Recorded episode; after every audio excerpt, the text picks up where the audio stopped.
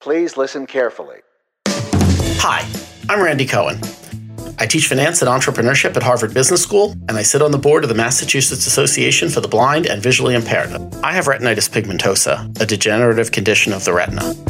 Here on the Dangerous Vision podcast, we get a chance to talk to people who have something interesting to say about visual impairments and blindness. Yeah, 30 to 35%. And for the general population, it's 70% then I worry that I'm giving a distorted picture of the situation. That people might listen to this and think, "Oh, let's see, blind people are doing fine. Look, you just talked to a blind architect, and then they talked to a blind lawyer, and you know." Facts and figures from the foundation. Randy is talking with Kirk Adams, president of the American Foundation for the Blind. I know there's a lot of excitement about autonomous vehicles and blind individuals being able to access autonomous vehicles. Using research and data, the Foundation's mission is to advance understanding and champion impactful policies and practices for the blind and visually impaired community. Here's my here's your new number one research priority. This is this is the moonshot. All resources are going into this. I, I think this is completely doable. I want an app that tells me where the bathroom is in every public building in America. Kirk Adams is here from the American Foundation for the blind. Um, Kirk, we're going to talk about the name and we're going to talk about lots of other things. Um, welcome to the Dangerous Vision podcast. Thanks, Randy. I teach a course called Field X, which is a course for students who are starting businesses while they are in graduate school. And so um, it's uh, it's really really fun. We've got um, about 60 teams this semester, uh, about 30 of whom were in the class last semester, and so I've been you know steadily working with and helping them grow their businesses to the best of my ability. And then we've got about 30 new teams teams, uh, and that's fantastic. In fact, uh, I'll, I'll, I'll, mention one to you that uh, that I thought was uh, super interesting, even though it's not uh, ex- exactly aimed at blindness. Which is um, a student came in who has an app that translates American Sign Language. Um, and so, in other words, you can point your phone at somebody who's signing, and then uh, the phone will, you know, read the words to you or or put them in print. Um, and uh, I was thinking about a potential application if there are deafblind people who, you know, maybe if maybe they have a, a tiny bit of hearing, and um, you know, so that they could hear something that's read directly into their ear. Uh, and then if they're spending time with other deaf people, it must be very frustrating to not be able to understand the sign language, and that this could be a, uh, a solution there fortunate enough to have a wonderful uh, experience with the deafblind community in Seattle. Mm-hmm. When I was at the Lighthouse, we had 45 deafblind employees, and there's a very vibrant deafblind community there. Mm-hmm. But um, Braille is uh, is a great uh, tool for people who are deafblind. There there are um, deafblind communication devices. Mm-hmm. Uh, Haben, Haben Girma uses one, mm-hmm. who's a Harvard graduate. Um, so mm-hmm. to connect that connect that app to a refreshable Braille display would, would give for those deafblind ah, individuals who read Braille very some good. really great access. Yeah, right, right. Really good point, right? And then I could could take out the caveat about about needing to have a little bit of hearing. That's a great point. Yeah. Um, so you know that's just one example of the kind of fascinating ideas that, that the students are able to not just you know think of but but uh, execute on. You know, there's just so much talent here. So it's it's uh, it's incredibly fun for fun. me uh, to get to um, uh, to get to work with. It. Well, following on that theme, you, you know, you mentioned the research efforts of um, of AFB, and I'd love to hear more about that do you should I think of that as you guys having a team of in-house researchers, or should I think of that as you funding yeah. research, or or both? Tell me about it. We have a team of in-house researchers, um, a director of research, um, some research specialists, uh, PhD level folk, and we certainly love to curate other people's research. We um, Mississippi State University, for instance, has the NIDILRR funded uh, uh, research center on, on, blindness and low vision. So we love it when other people do research, but then we uh, we do literature review. We look at our issues. We will use the research that's available. Unfortunately, it's scant in, in many areas, and if we have a particular uh, policy issue, we will dig into it ourselves. Mm. Um, transportation is a really good example. Um, when you look at barriers to inclusion for people who are blind, transportation always bubbles up toward toward or at the top. Mm-hmm. So as far as uh, employment, um, transportation barriers is always cited as the number one or number two reason why a blind person uh, has difficulties in, in gaining employment. just um, being able to just to being able to get there is is the is the biggest. Yeah, you got to get Yeah. there. You got to get there. The- So we, um, uh, Volkswagen America, um, commissioned us to do research um, on how do blind people currently access transportation systems in the U.S. because they're looking to d- design their um, transportations of the future, and their goal is to create transportation systems that build community. And uh, to build community, you need to be inclusive of everyone. So they, they called upon AFB because of our special expertise in the blindness area to, to, to conduct that piece of research. Um, paratransit uh, systems throughout the country, we're, we're researching there because there's uh, legislation like the Surface Transportation Bill, uh, where we have an opportunity to insert some language that uh, may improve the um, paratransit experience for lot, lots of blind Mhm. people. So um, th- those are some examples. Uh, looking at employment, just trying to kind of um, size the market. How many blind people are there in the country who um, are not in the workforce, who have the qualifications and desire to be in the workforce? So just really through comparing data sets and doing some some quantitative um, Mhm. work, we, we estimate there's 36, 37,000 blind individuals in the country with bachelor's degrees or higher who aren't in the workforce. Yeah, So, this is something I'd wondered um, about that that- seventy percent figure that you quoted earlier. I'd always wondered, well, is that including all adults? So that includes the fact that a lot of blind people are, you know, in their eighties or whatever, and therefore maybe not. In- No, it's working age. It- it's working age, and really, it's a workforce participation rate.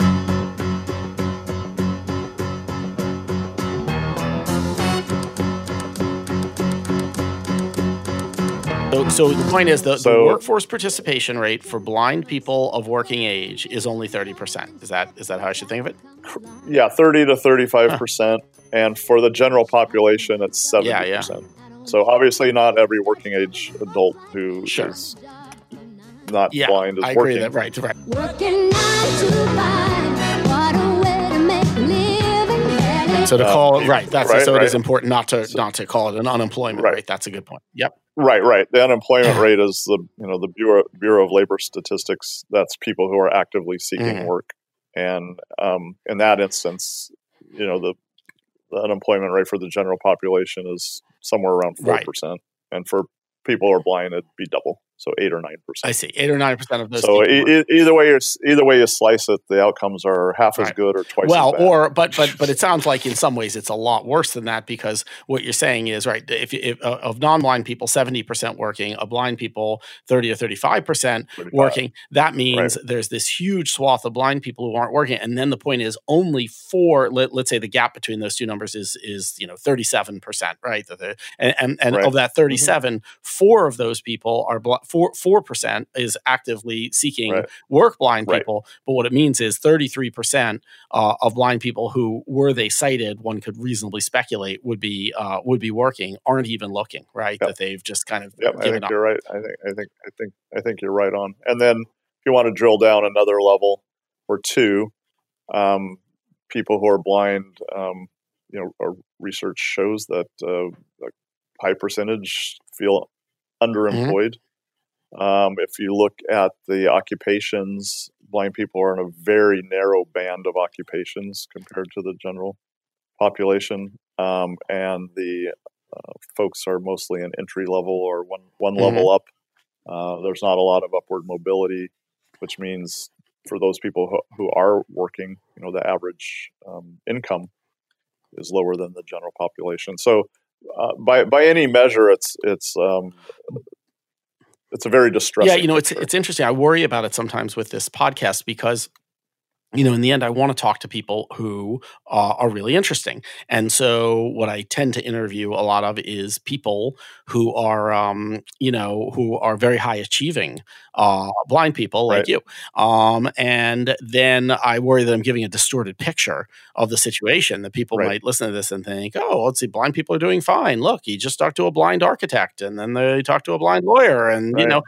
I, I, I, I- can find you some people who've you know, sent, sent out uh, hundreds of resumes and had dozens of phone interviews and are extremely Yeah. David, let's So, let's uh let's let's let's talk to Kirk about that. I actually think maybe I should do an interview with somebody who's experienced a lot of frustration from it, and I'm sure they'll have their triumphs as well to share. But you know, just to Mhm, get maybe mhm. a more accurate picture across uh, across the Sure. pod, it's it's a it's a it's a fascinating and really uh, challenging area. On, on the transportation thing, you know, the the Uber has been the huge game changer for me. But of course, a I live in an urban area where it's available, and b uh, you know, sort of financially, Uber's sort of, uh, it's, uh, it, it really adds up. And at the end of the month, I'm always shocked, but still it, it's worth it in the Mhm. context of, you know, what I'm able to, to earn by taking advantage of the, of the convenience Uber offers, uh, or Lyft. I, I actually use Lyft a lot now as well. Um, but, Mhm. uh, but I guess the problem is obviously if you're talking about people who are hoping to get entry level jobs, if they have to, you know, spend, uh, $14 each way, uh, for, for, for a ride Mhm. share, that's, uh, that's going to wipe out half their income, huh?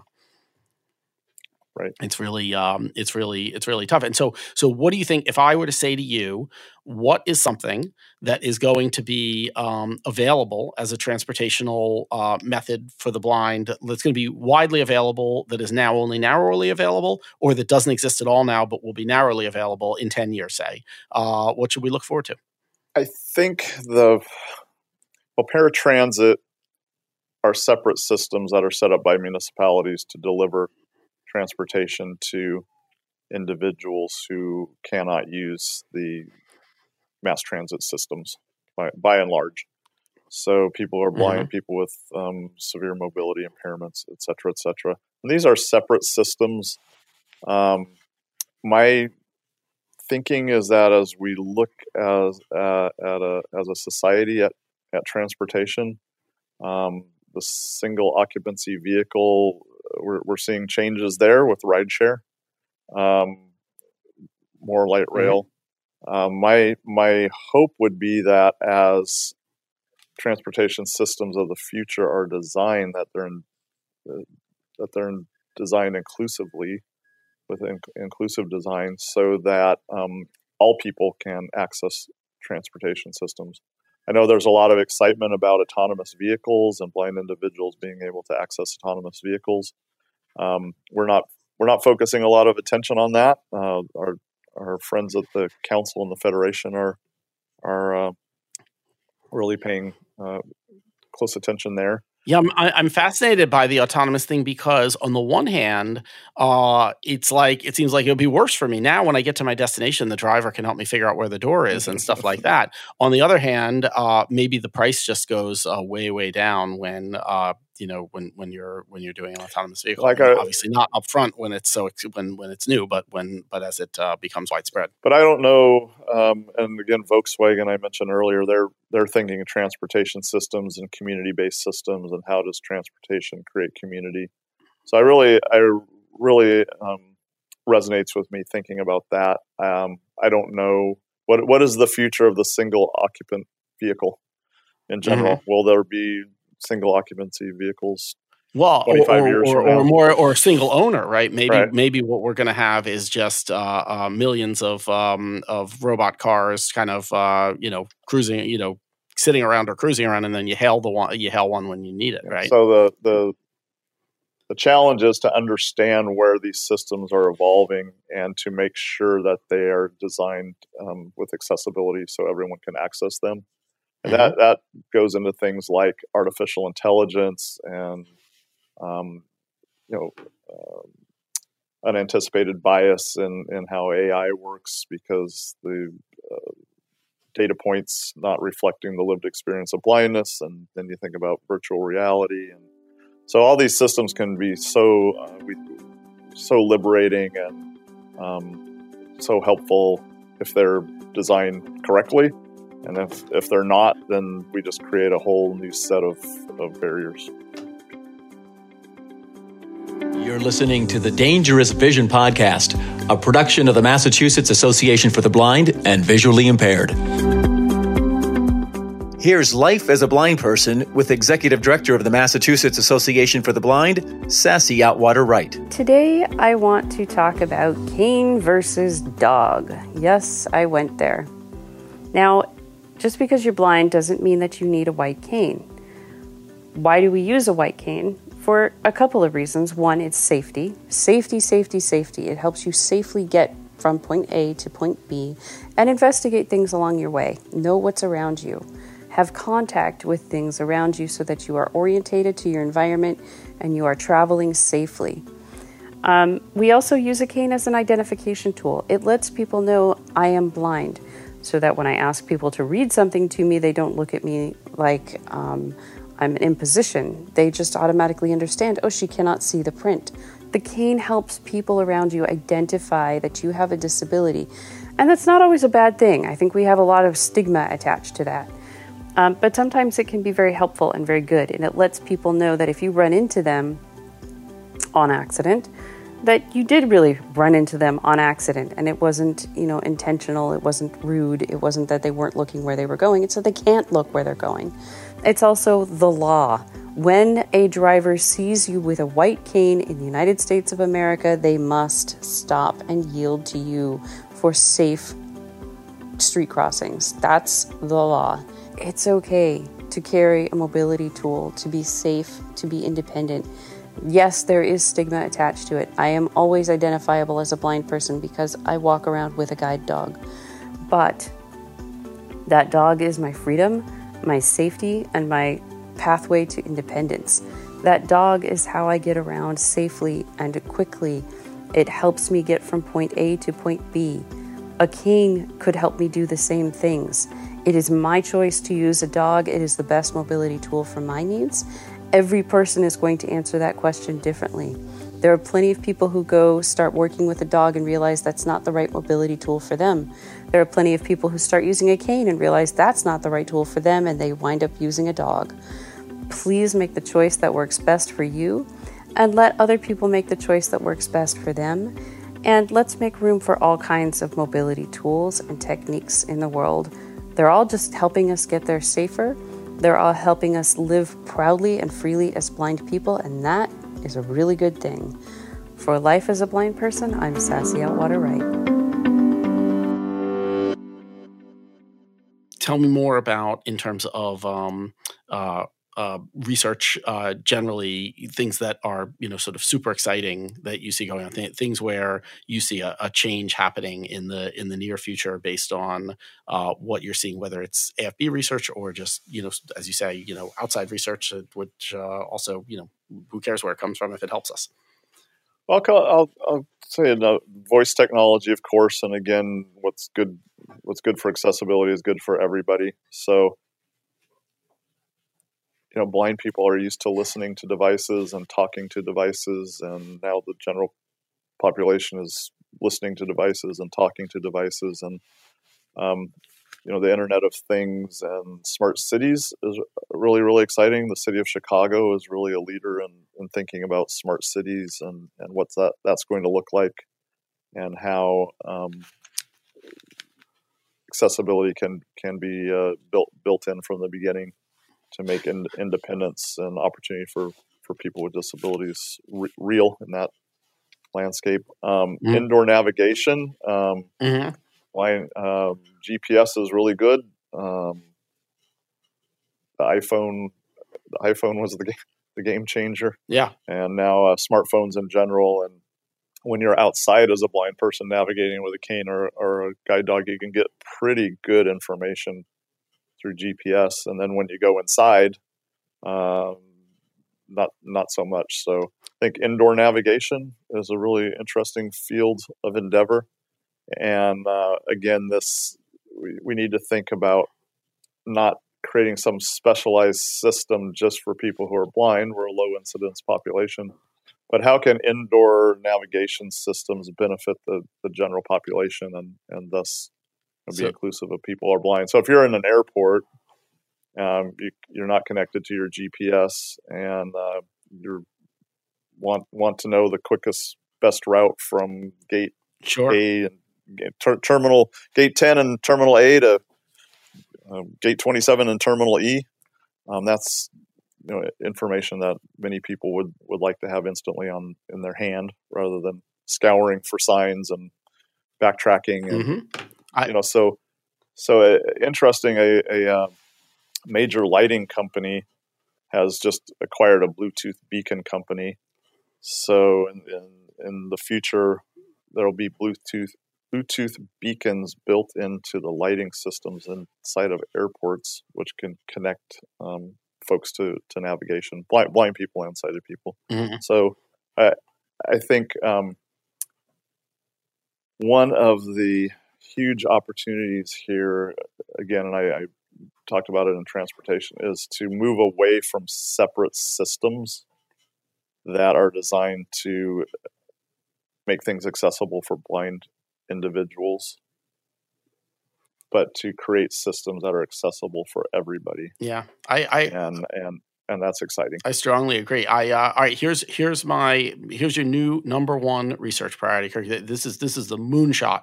All resources are going into this. I, I think this is completely doable. I want an app that tells me where the bathroom is in every public building in America. And I How about the how about the paper towel dispenser? I, I, I you that, that you know I, I I'll take the paper, but frankly, I'm willing to wipe my hands on my pants. Like uh, the paper towel dispenser would be useful. Like I, I always in a different place. I'll confess, I have a tiny bit of eyesight, so so because of that, I if, if I'm in the bathroom, I'll be able to find the. toilet. I may have trouble finding the paper towel dispenser, to be honest with you, but but I'll, I'll I got I got backup plans uh, for that. But for the actual elimination, it turns out backup plans that don't involve using the bathroom itself uh, are not acceptable to society, and um and so. There you go. I uh, and and here's the thing. I think that this is absolutely doable from a crowdsourced, you know, sort of Waze type approach in which you get a bunch of people with the app, and then whenever they use the bathroom, right, if they just sort of hit the button that says this is a bathroom, then the app remembers, oh, okay, on the on the you know third floor of the Right. public of the federal building in Wichita, Kansas, uh, you know, and the le- you know if you go down this hallway, this is that's where the men's room is, right? and um, maybe maybe the people would even enter into the app whether what, what you know uh, which which whether they use the men's or women's bathroom uh, so that uh, so that it'll remember that and then and and I actually think if you just even got a few thousand people using this app, that very very quickly you'd be mapping uh, all the bathrooms, and uh, and it would be incredible. It would be so amazingly useful to be able to find that. I would say that is my number one uh, inconvenience uh, as a blind person because you know it's such an intimate thing that you know, and you're constantly uh, you know you're at business meetings, you're at social gatherings, and you have to ask somebody to take you to the bathroom. It's nightmarish, and uh, and and this is a really solvable problem. Um, I think. I mean, I don't know. I don't know that much about tech, so I don't want to delude myself. I, I- I wouldn't want to try to code it up, but uh, but I say get your team on it. Yeah, and I, I would just say, super interesting point. I mean, there is uh, BlindSquare as an app that does something similar for outdoor navigation. Yep. It's a GPS based That's app. right.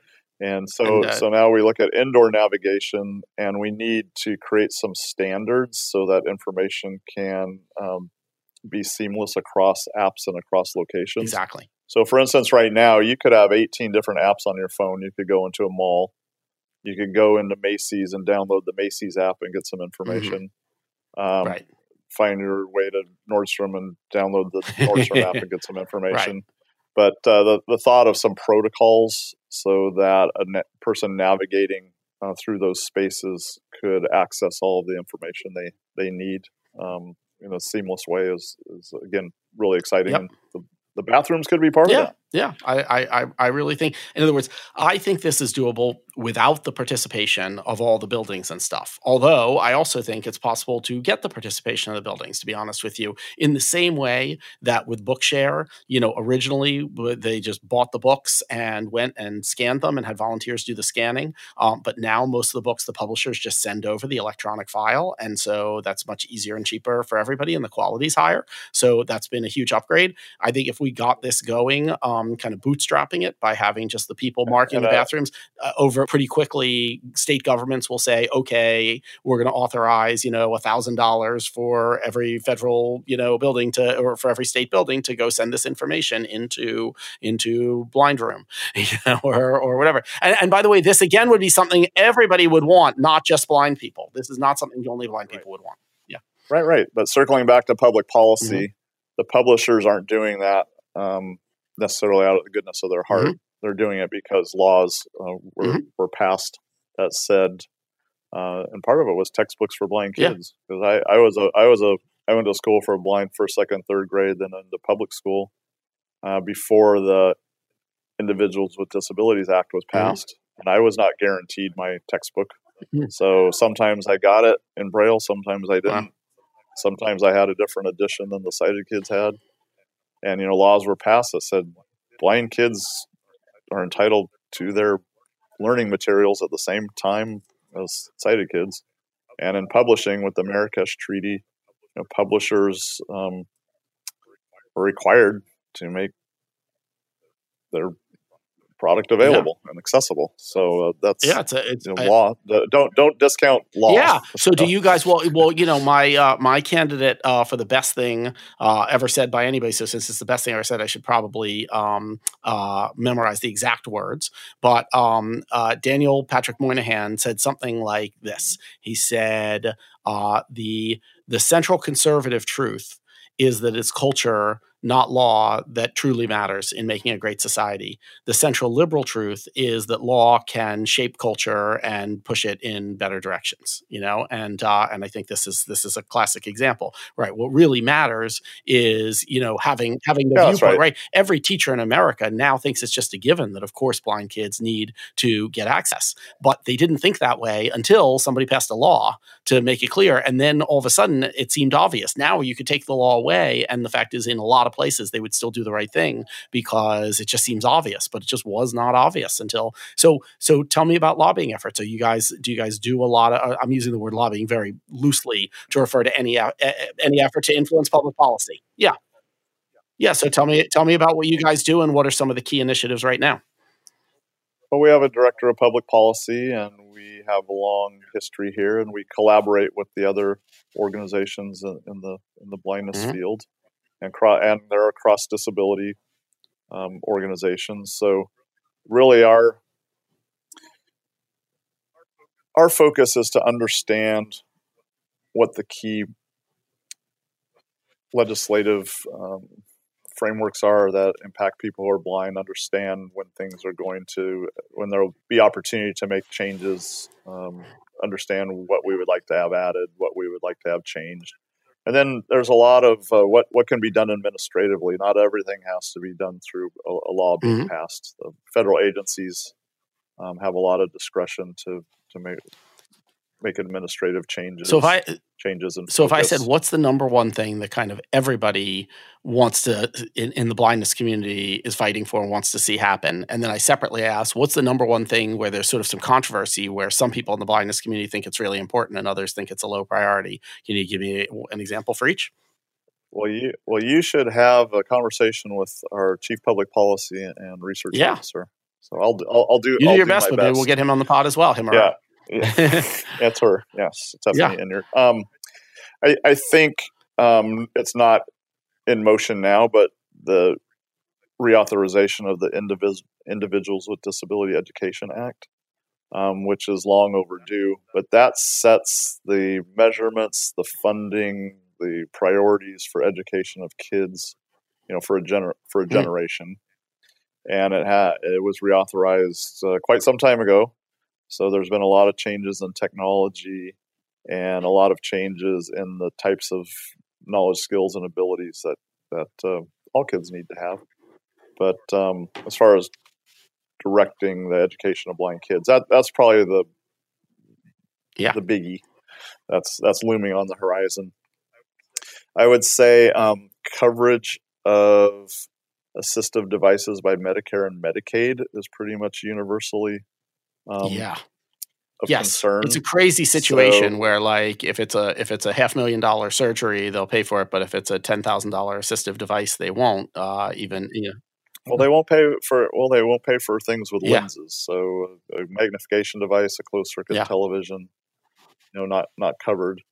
If you want a support cane because you're have a knee injury, covered. If you need a long white cane for well, independent travel as a blind person, Mhm. not covered. So that you know, that's that's again um, back to your comment about policy and, and culture um, to have those devices embraced and, and, accepted and funded and become more common and and uh, more more ubiquitous uh, you know changes perception and Yeah. culture too. Um, I mentioned autonomous vehicles, quiet cars. Um, a lot of concern about that with um, hybrids and electric Interesting, yeah. cars and the way that blind people are trained to um, navigate Right. independently as you listen Yeah. for traffic and you wait for the traffic uh, to cross, you cross with it.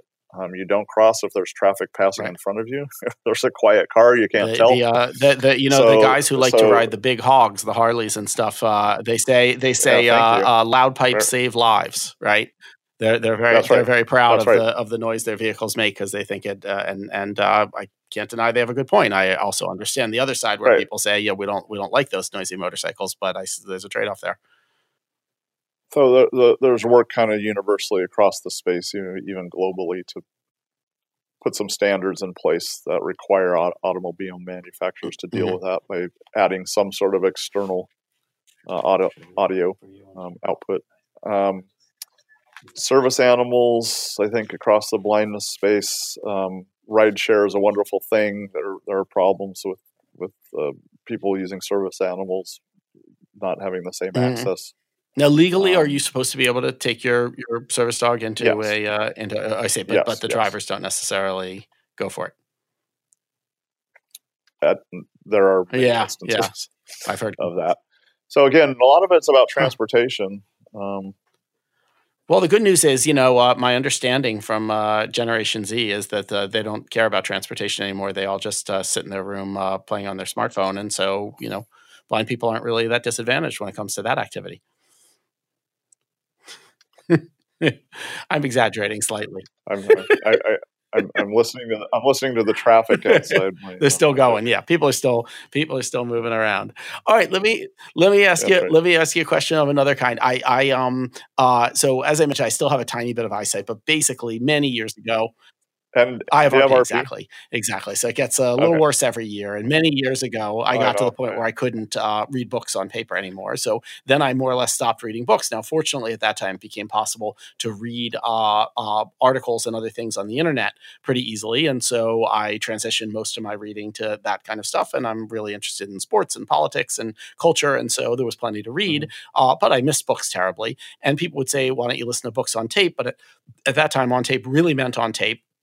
Um, and even when it became Right. available electronically, the speed was sort of painfully slow. I remember looking and seeing that like the the the the last ha- Harry Potter book was 17 hours as a book on tape, and I'm like, boy, that's that's a that's a long time for a Harry Potter book. Mhm. Um, uh, but of course, then uh, maybe a decade or, or more ago, I discovered Bookshare and totally uh, changed my life. And now I read, I don't know, probably average three books a week or something like that because I can read them at, at very high speed and so on and so forth.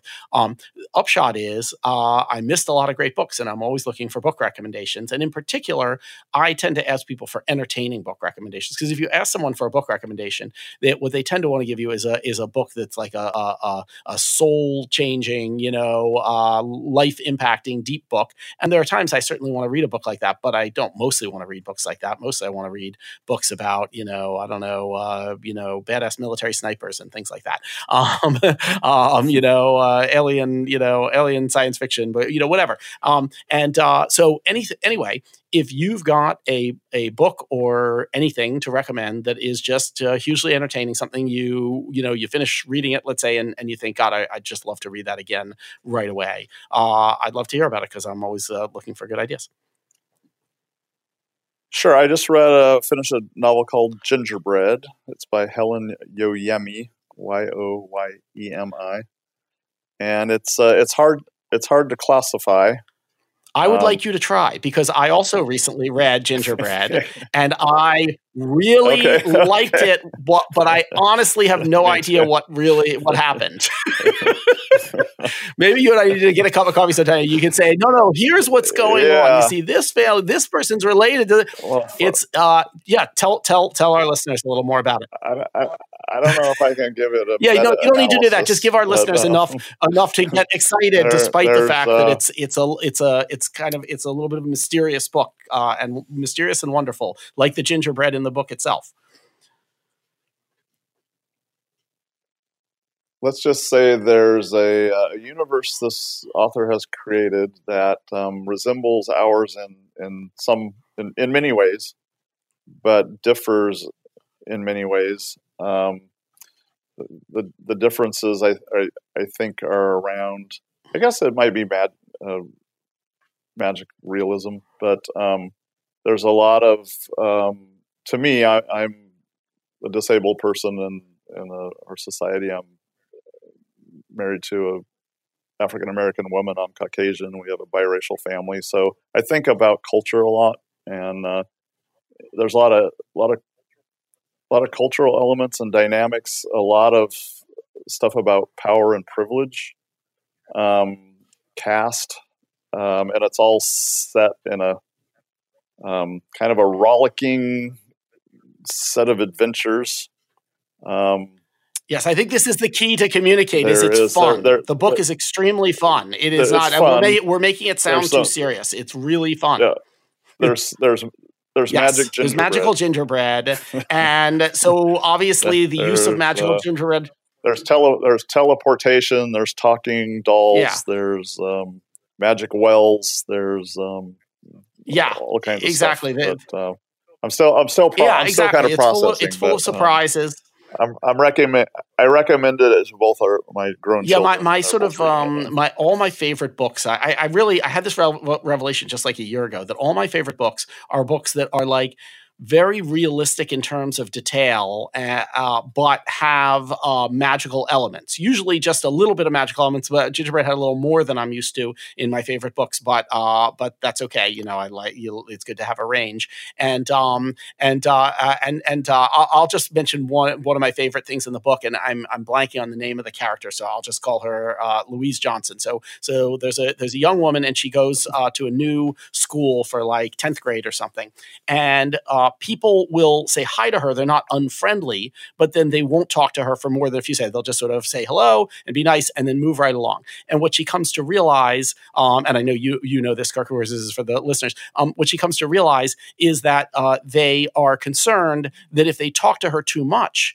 then uh, she's going to kind of have expectations of them that they're going to really be friends, and she's going to start to come and like sit next to them at lunch and so forth. And so by not spending the time with her, they're trying to signal to her. Um, that she's uh uh that that you know not not to do that. And but she just like would be perfectly satisfied just to kind of have these uh lower level connections and she she wouldn't push it too far. And so she she said louise had thought seriously about having business cards printed up that said louise johnson friend or acquaintance it's totally up to you. and so if that Exactly. tickles your uh, funny bone and and uh, like reminds you of experiences you had in life the way it does for me, uh, then I think you should follow Kirk's recommendation and, and read Gingerbread because it, it really is a remarkable book. Um, that's great. That is a that's a that's a that's a great uh, suggestion. Um, uh, so I I like to ask our guests uh, to tell me their their very best or favorite story, um, and that can be any kind of story. It can be a funny story. It can be a touching story. It can be a story that had a big impact on their life, or just something wild that happened one time. Um, but I just figure I'm not a good enough interviewer to know the right questions to ask to get your best stories out of you. So I'll just uh, go go the direct route and uh, and and ask if you have a favorite story. Well, you know, if somebody asked you to give a speech and and you wanted to open it with a funny story, or if you meet a new person and you want them to know what kind of person you are, uh, you know, tell us a story. Oh wow. Okay. Um, I'll I'll try to try to collapse this. But I I was born a sighted child. I lost my sight when I was five. Both my retinas detached, and I became blind Mm. basically overnight. And had a lot of surgeries that were uh, painful and unsuccessful for the six or seven years after that. And I did go to school for blind kids for second, third grade. Learned how to read and write braille, use, use a cane. Learned how to um, type on a typewriter, use an abacus. Um, this was in the mid '60s in Oregon, uh, run by hippies, um, backpacking down in the on on the beach on the Oregon coast, up in the woods. I remember cutting wood with a crosscut saw, uh, riding horses, backpacking. Just so just learned how to really be comfortable moving through space as a blind person and not thinking about it, just you know, climbing trees and falling down and skinning your knees and those types of things. And then I started in public school in fourth grade. Uh, I grew up in little rural towns in the Pacific Northwest, and I was always the only blind kid in, in my schools.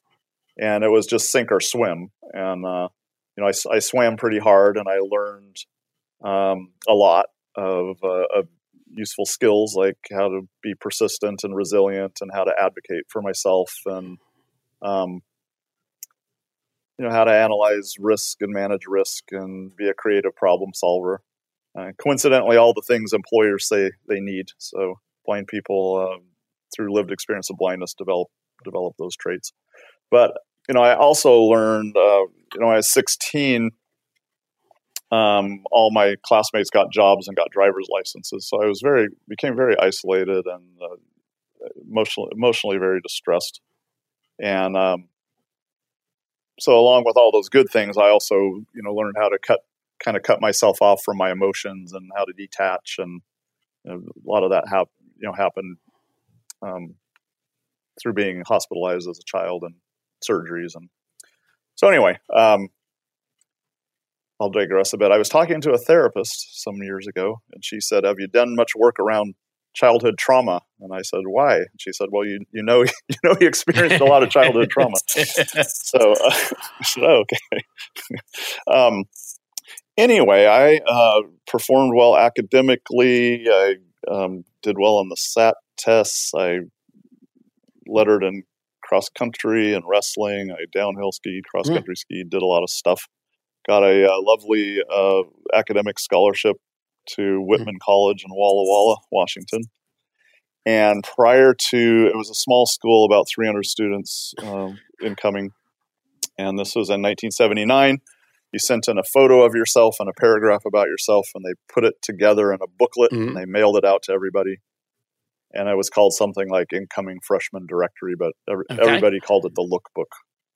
Uh, of course, yeah. Well, you know, the Facebook at Harvard uh, was where Mark Zuckerberg right. got the name for uh, Facebook, and and I guess you're right. right I don't know right. that it says anywhere on there Facebook. That's just what everyone called it, and and uh, even when I was there in '83, they called it they called it Facebook, and of course, in, in, fact, everybody called it the Facebook, which was what he originally called the company, and then uh, I guess what the according to the movie, uh, yeah. it was Sean Parker convinced him to drop the the right.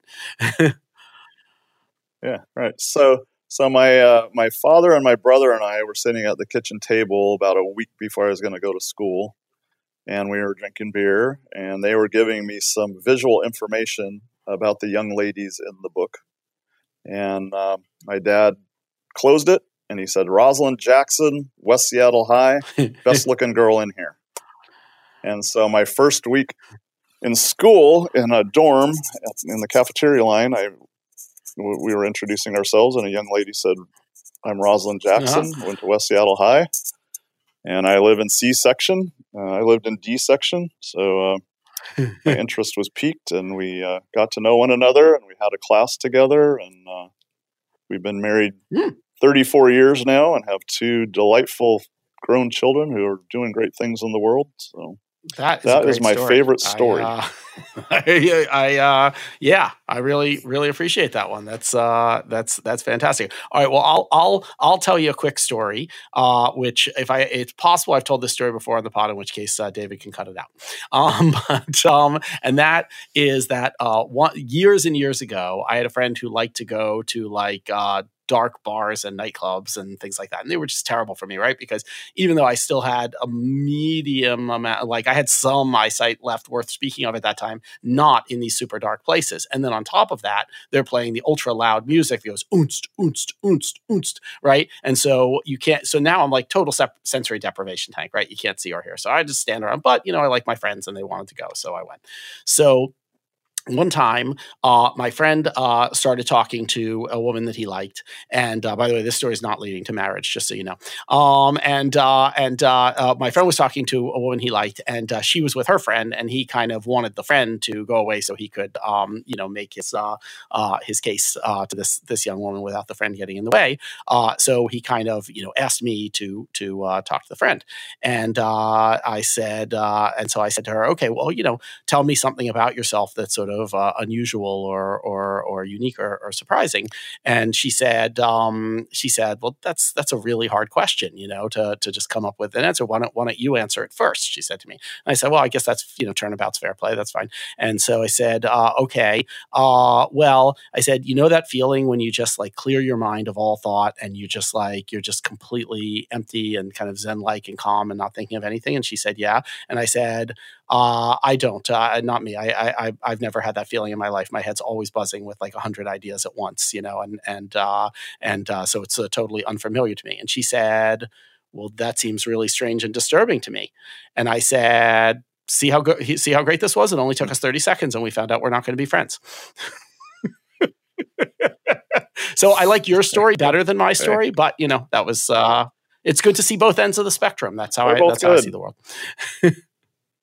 they are awesome. Well, listen, thank you Nice. so so much for coming on the podcast with us, Gary. This was really fascinating, and uh, and uh, I, it's great to learn about AFB, and it's great to hear about all the great work you guys are doing. So please uh, keep it up. All of us really appreciate it. Yeah, and any and anyone listening, AFB.org. I'm a little bit addicted to Facebook, so send me a Facebook friend request, like the AFB Yeah. page, and uh, come to our conference, March Yeah. 26th and 27. in All right, Arlington, Virginia. You, we, It's the they, they should have called it conference in town. Lookbook. Then it would then it would fit even better to your show. But we'll settle for Facebook. So all right. Well, that, so uh, Exactly. thanks. uh, th- thanks so You're much, close. Derek. Awesome talking to you. All right. Cheers. Bye. Bye. Bye. Absolutely. Thanks, Randy. Bye.